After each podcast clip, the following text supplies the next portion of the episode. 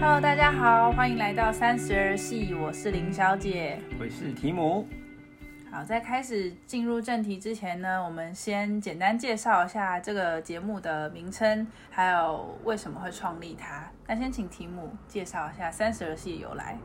三十而戏主要我们想象的是，每个人到三十岁，你的人生可能还在迷惘，你可能还不知道自己下一步未来是什么。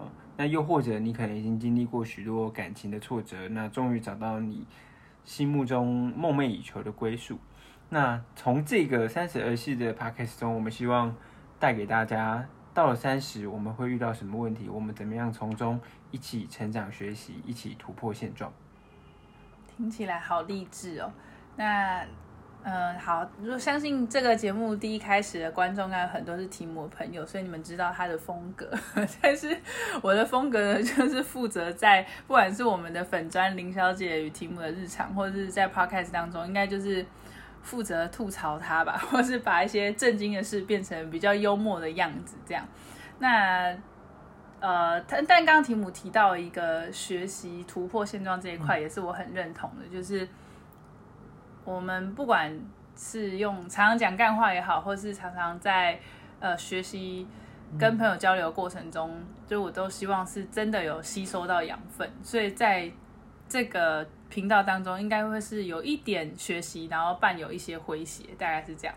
然后呃，另一部分是语言，那因为大家都是很多人都是用中文或英文的频道，那我们觉得其实我们就台湾人啊，应该要有一些语言的元素在里面，所以之后可能会是国台语加英文交杂，然后甚至会邀请大概跟大概做会连带语啦。嘿嘿嘿，就是公模港快的语言安呢，那也可能会邀请可能是西语啊或是法语的朋友来跟大家聊聊天，然后教一两句生活的用语，这样。那希望大家就是乐趣中也带有学习。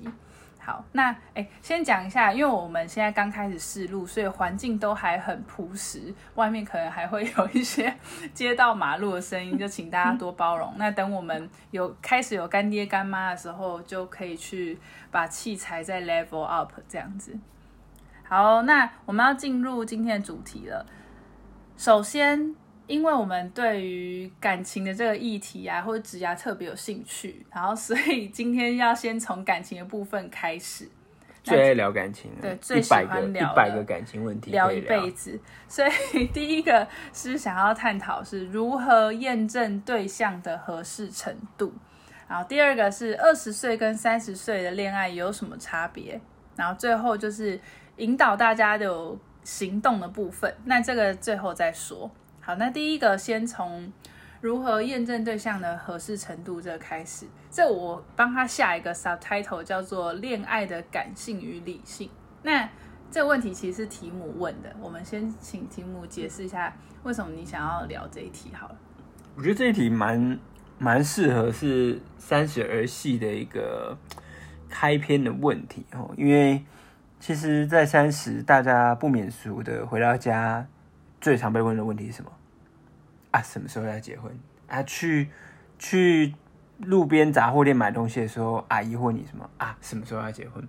啊，真的是大大小小四面八方人都问你要不要结婚，但难道说结了婚就会是呃幸福美满的保证吗？其实我们也看到说，现在结完婚的婚姻中，我们发现很多人是结结婚之后，就算认识十年，结婚之后他才发现啊，原来我们不太适合。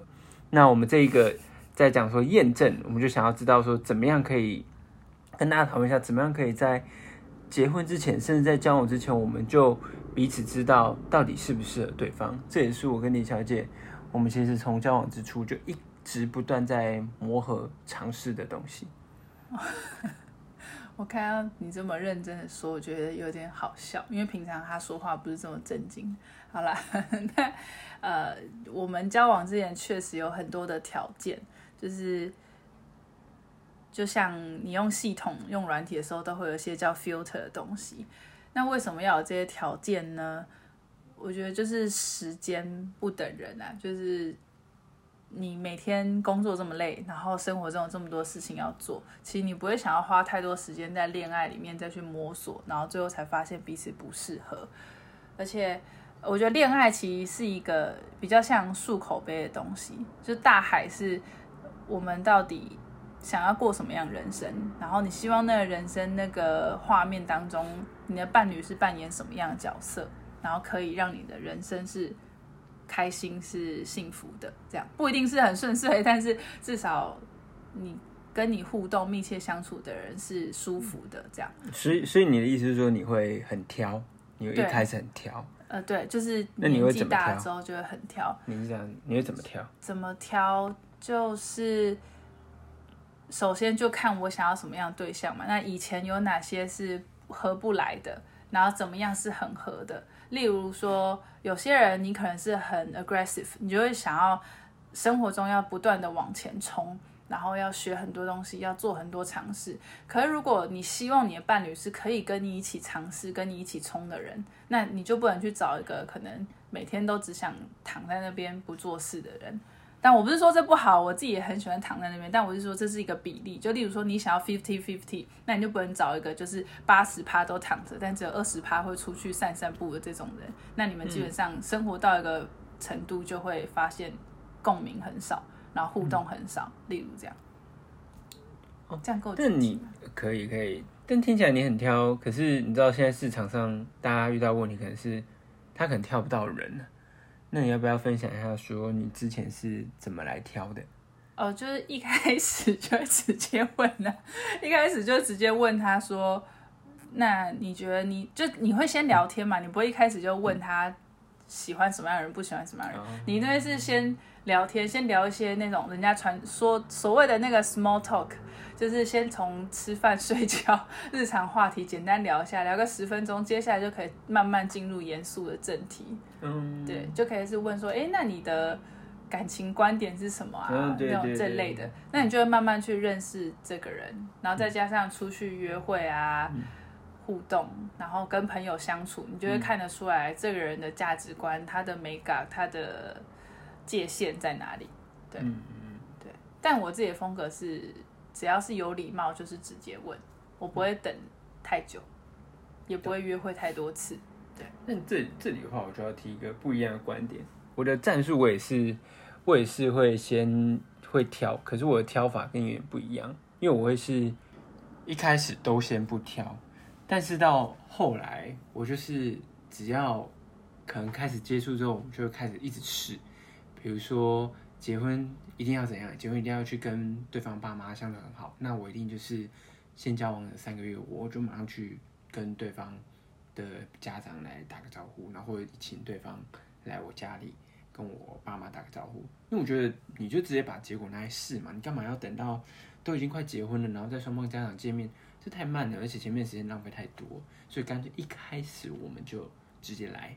那当然，其他该试的东西也是该该该试一下，要比如一起一起住的时候遇到什么问题，然后一起洗衣服啊、扫地这些问题，我们能试的都先试。那过程中，你就可以发现说，哎，是不是我这样呃尝试过后，觉得哪边可以改，那改改看。那改完之后还有没有机会继续往下啊？有的话，那继续往下。那如果改完之后觉得啊不行不行，受不了受不了，成本太高，那就赶快换一个，不要再浪费双方时间了。大家都三十岁了，干嘛还还在那边磨磨蹭蹭是吗？哦，你刚刚这样讲，你一直讲该试的时候，我忍不住一直想到一些比较歪的，所以你到底试过了几次？我是就什么什么都要试，听起来这个听起来含义很广泛，我一直想到一些情色的部分。我觉得感情跟创业一样，那都是在你在尝试中学习，找到对的路。没有没有一种感情是你真正的，就没有一种真命天子或真命天女是你一遇到，你们就什么都不用动，然后你们一辈子就是幸福快乐白雪公主。白雪公主一定是跟王子在故事结束之后也是会去吵架的。哦，对，是这样啊？你是有很多段感情的经验、尝试的机会，是不是？就因为你讲的哦好像你有 很多经验一样。对啊，能能试就试啊，怎么样怎么样？哦，好，那这个留给认识你的听众自己解读，我不好说。好不好说？好那我们直接下一个小议题是我们选择彼此的原因什么？刚刚讲了很多的条件，那现在选择彼此的原因，你也可以说说看吗？觉得，嗯，因为大家应该会想知道具体。我觉得那时候，就像我刚刚讲了，一开始就也也不要太挑啊，不是 不是不要太挑啊。当初当初一开始会觉得，哎、可以可以一起相处，原因就是因为想要很合得来，就是感觉很讲什么东西都有共鸣。那我本来就是一个怕无聊的人，所以就觉得，哎、如果遇到一个很爱，不是很爱讲话，是很会讲话的人，那有多好？对，嗯好好说对话。，所以就觉得，哎、这个很聊得来，那我们就赶快试，就赶快试一试，这样。哦，好，这个很聊得来。好，那那你呢？你要问我吗？我我选你的原因也是对，很聊得来。这个没就是中间有很多的想法，不管是认真的或开玩笑的，都几乎是无间断的可以交流，然后相处来也相处起来也很自在。然后另一个部分是觉得你很稳定，然后也很聪明，很多事情虽然话不多，但是你会分析，然后会给一些 insight。然后外表的部分，应该就是白白胖胖，然后眼睛小小的，还蛮可爱的这样子。对我的审美观比较奇怪一点。好，大概就是这样。好，讲这个好赤裸。那第三个，那我们来讲食物面好了，有没有受不了彼此的地方？来，你先说，你一定超多。受不了、哦。你受不了我什么地方我是觉得一定会有很多东西受不了啊，但但就是看怎么样你去习惯它嘛。那如果说我在我们这段关系中最花最多心力去习惯，应该就是就是计划这件事。就其实我在生活上是一个很随性人，我就是喜欢，可能就像他刚刚讲的，就是那种下班回到家就是躺在床上的那一种人。对我就是那种就很懒，但但我也不是不努力，我就觉得就是哎、诶每件事都是要顺势而为，就是哎、诶遇到兴头来了，然后就很随性、很浪漫去做某些事情。但因为他就是一个，林相的就是一个很喜欢计划的人，所以变。哎，我有时候要为了我其实没有什么兴趣的计划去计划，但这也是一个学习的历程吧。就是说，你怎么去，如果你够爱他的话，你就会懂得想要去配合他。哇，听起来好感人哦。真的，我都要颁奖了呢。受不了彼此的地方，哈，所以只有这个是不是？那我的话就是除了他刚刚说的那个落差，就他很随性之外，还有日常生活中，就我常常会看到他就是手跟脑没有连在一起的地方。就例如说，呃，这很琐碎，就日常生活中可能会拿呃湿掉衣服要回家挂，然后他就挂在我干的衣服上面，我就会觉得你在做这件事情之前没有想过吗？就或者是打扫的顺序，就通常会从天花板扫到地上嘛，那他可能就会突然一下擦桌子，然后等下再去弄窗帘，就是这些就是一个很注重 user experience 的人 会很痛苦的地方。对，哎，但我想要帮计划狂平反一下。嗯，对，这也是我之前听到那个软体界一个大神老师说的，就不说他名字。他说，其实计划是为了要确保大家有把资源放对地方，然后也让事情可以更符合大家的预期。嗯，对，你要怎么用最小的力气去达到你最后目标？那就是通过不断的计划，然后跟不断调整你的方向，这样子。对，不然如果你都不知道样那个路途会怎么走，那你怎么知道中间会有什么插曲？然后你需要再加资源吗？还是你要换一个对象，你要换一个路走？这样，所以老师的生活也是一个计划狂，这我还不清楚。老师最也会近刚开始计划认识这怎么个结，婚嘛。因为我看老师应该也是个臭宅吧，没有老师，老师继续开个地图炮。老师已经很，你好小心说话哦。好啦，这一点大概是这样。那我们现在第二点喽，就是二十岁跟三十岁恋爱有什么差别？那题目你先说，你二十岁的时候是怎么恋爱的？就是想打炮，就这样。没别的吗？没有啊，二十岁我我觉得二十岁跟三十岁最大的差别是，二十岁是用二十岁是用就是下体来引导上体行动，到三十岁你会多了一点，就是用脑来引导下体行动的动作。因为到我觉得二十岁比较大，比较像是你还是在一个体验的年龄，你想要尽量去尝试各种新奇的事物，所以各种刺激的东西你都想要去追求。那在那那段时间，可能大家会觉得很追求暧昧的感觉啊，会追求一直冲冲刺的恋爱的感觉，然后被会喜欢被爱，喜欢喜欢一直约会。那但到三十岁，可能因为也是因为时间成本比较大吧，你就会比较动脑去开始去挑，你会觉得，哎，这。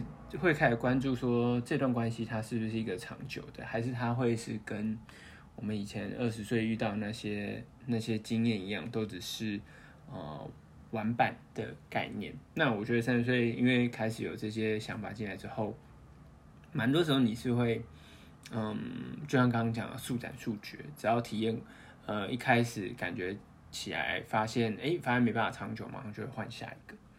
这个是我看到二十岁跟三十岁的差别。那你呢？嗯，我在想我有什么跟你不一样的。哦，先说我没有，我可能就是没有这么多的肉下。你刚刚说什么 下体引导上？好了，不用这么直接。哎，这个频道你妈也有可能会听到，还有你爸。我妈没有在听那么直接吗？哦，好，这是你说的。哎，我觉得体验部分是一定有，但。主要会是年轻的时候不这么知道自己要什么，嗯，所以我以前第一次认真恋爱的时候，其实是自己不排斥，然后有人追就觉得好可以试试看。可是你试的时候才发现，你怎么样就是有些事情没有交集，嗯，对，然后没有交集，你就会怀疑说，哎，我是不是在欺骗别人感情啊什么？所以你以前不挑。那不是不挑，我还是有挑，对外表啊，或是某些兴趣还是有交集，哦对。可是最后你发现，其实你在意的事情，它就有点像你去那个酒吧玩的那个 dart，你在射中红心之前，外面不是还有很多分数比较低的嘛？嗯但是年轻交往的时候，就是外面分数比较低的部分有交集，可是你会发现，你其实是需要中间八十分、九十分要有交集，才能够长远的交往下去。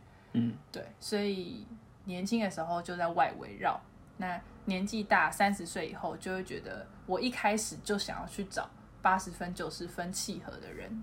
嗯，对。所以，但一开始年轻的时候，你其实设外围，你就满足了，就是那我们可以说年轻的时候标准比较低。哦，也可以这样说啦。广纳百川。哦，有这么广吗？嗯，好了，可能有。好，那那我们来说说三十岁之后，就是前面已经讲了很多，我们有一些条件筛选，那要怎么就我们两个来说好了，或是我们交往之前，你怎么去看待你三零之后的交往目标，或是你跟你伴侣的关系应该是什么样貌？这是你本来有想象的，或者是跟我交往之后才看到的吗？我觉得在二零的时候会比较像是交往目标就是好玩，所以他追求的是短期的呃刺激啊，或是要持续发生很有很有趣的事情。嗯，然后但到三三十的时候，反而是好玩这件事似乎没有那么那么重要，因为应应该说也不是不重要，不过就是就你会比较注重说这段关系他没有办法。呃，第一个是长期稳定的，第二个是他没有办法帮助自己呃成长，刺刺激自己学习，然后他对自己的未来是不是有注意的？假设我今天就是到了三十三十岁，然后我交的是一个交了一个二十几岁的小妹妹，然后我们还是每天快乐去看电影，然后去游乐园玩，每天都每年都出国，然后一直去挥泪，但。但持你这也有地图炮的问题，出出国就回旅的。你居然用这么重的词，你完要被公开。大家记得要办飞狗卡啊。然后呃，就是这些经验不一定你两年后呃不一定你一年后还会记得。那我会觉得这种一年后不会记得的事情，其实就是一种没有累积。那你没没办法累积，对长期而言的生活没有什么改变。其实在，在这个这个年龄层去衡量这件事、做这件事，我假设谈恋爱是做一件事，好了，做这件事的价值的时候，你就会觉得会蛮浪费时间的。对，可能可能这个是一个，嗯，我觉得这个真的是一个，当你的你意识到自己的时间是有它的成本价值的时候，你才会开始自己去想这件事情。然后，所以我其实对这段感情的期待。像刚刚讲的，它是长期对自己长期有帮助，然后可以让自己持续学习进步的。嗯，又是一个感人的演讲。但哎，但前几天有人在脸书上面问你说，所以你的目标到底是什么？因为你刚刚只说了长期来说你希望可以怎么样，但是你有一个明确的 picture 在那边吗？明确 picture 哦。明确的 picture，其实现在没有太太清楚的画面，但应该就你记得以前在脸书上曾经有有人有一个小游戏，就是说可以可以可以，你可以画一栋自己未来的样子，然后一个房子啊，然后里面有猫有狗有你的伴侣什么的。嗯，那我觉得我觉得是不用有猫有狗，可是可能就一个房子里面有。有伴侣，有沙发，有电视机，这样好像就就还还不错。好，所以从他这个画面当中，大家应该可以想象，他就是我们这段感情当中最想每天坐月子的人，就是要躺在那边，可以周末一起待在家里，窝在沙发上就够了。哦，好好，这算是就是贯彻始终啦，就是从我们交往之前，他就这样跟我说了，对。好，我有点哭笑不得。那 那来说说我自己好了。等下，我们现在讲了多久？看一下。哦，还好，差不多要结束了。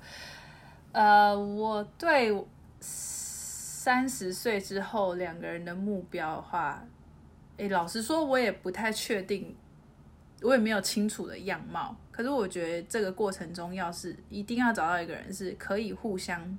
调整，不管是调整你的速度，或是你的价值观、你的原则的人这些面相都好，就是你不能找到一个人说，哦，呃，我就是要做自己，你就是不要改变他。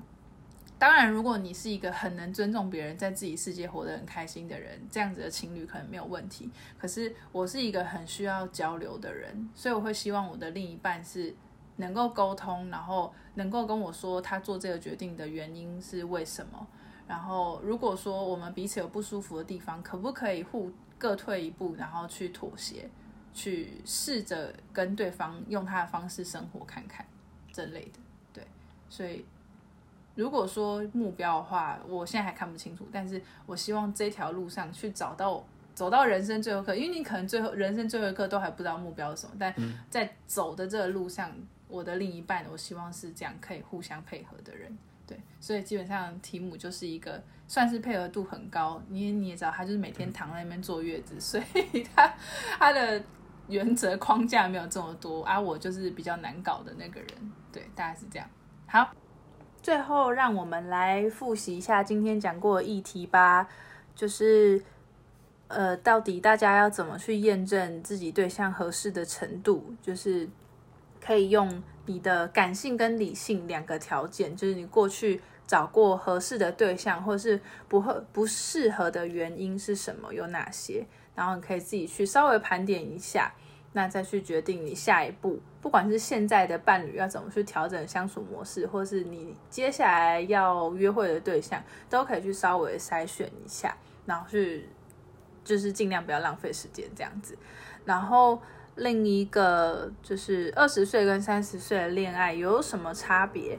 那这个一样，就是我觉得这其实没有标准答案，就是看你自己现阶段。如果你是想要玩，那当然就是随便玩，没没就保护好自己就好。可是如果你已经想要找到合适的另一半，想要 settle down，那你可能就要再稳重一点的，把自己的目标先定义清楚，然后跟。你的交往对象不断的去沟通，这样，那，嗯，听完这些之后，我们不希望大家只是听我们讲讲干话，也可以对自己的生活中有实际的帮助，有一些发挥一些影响力啊，这样，所以可以做的事情呢，就是可能可以安排一个惬意的时段，就不要是那种下班啊，或者是加班完很累的时候，然后硬要跟对方说，哎、我们来聊天什么，这样就是可能很累。可以找一个那种礼拜六睡到饱、吃早餐啊，或者是晚上散步的时间，然后去跟你的另一半去聊聊你自己的反思，不管是工作啊、价值观啊，或是。呃，像我甚至会跟提姆聊一些后事的事情，就我不希望有一天遇到问题的时候，是可能我压力很大啊，或是人生不顺的时候，然后才跟另一半开始去聊一些我们从来没探讨过的话题。对，就是及早预备，就是我们自己的一个做法，给大家参考。那呃，最后最后呢，因为这个频道其实也是源自于。林小姐与提姆日常这边跟大家互动，还有之前有个问卷叫做“感情与职场的智慧结晶”，就是大家给我们很多的回馈，所以才整理出这些聊天的 agenda。所以希望如果大家有想听更多的议题呀、啊，都可以留言跟我们说。那记得要给我们五星好评，我们才会优先回复你们哦。好，那就拜托各位干爹干妈了，谢谢大家，谢谢大家，拜拜，拜拜。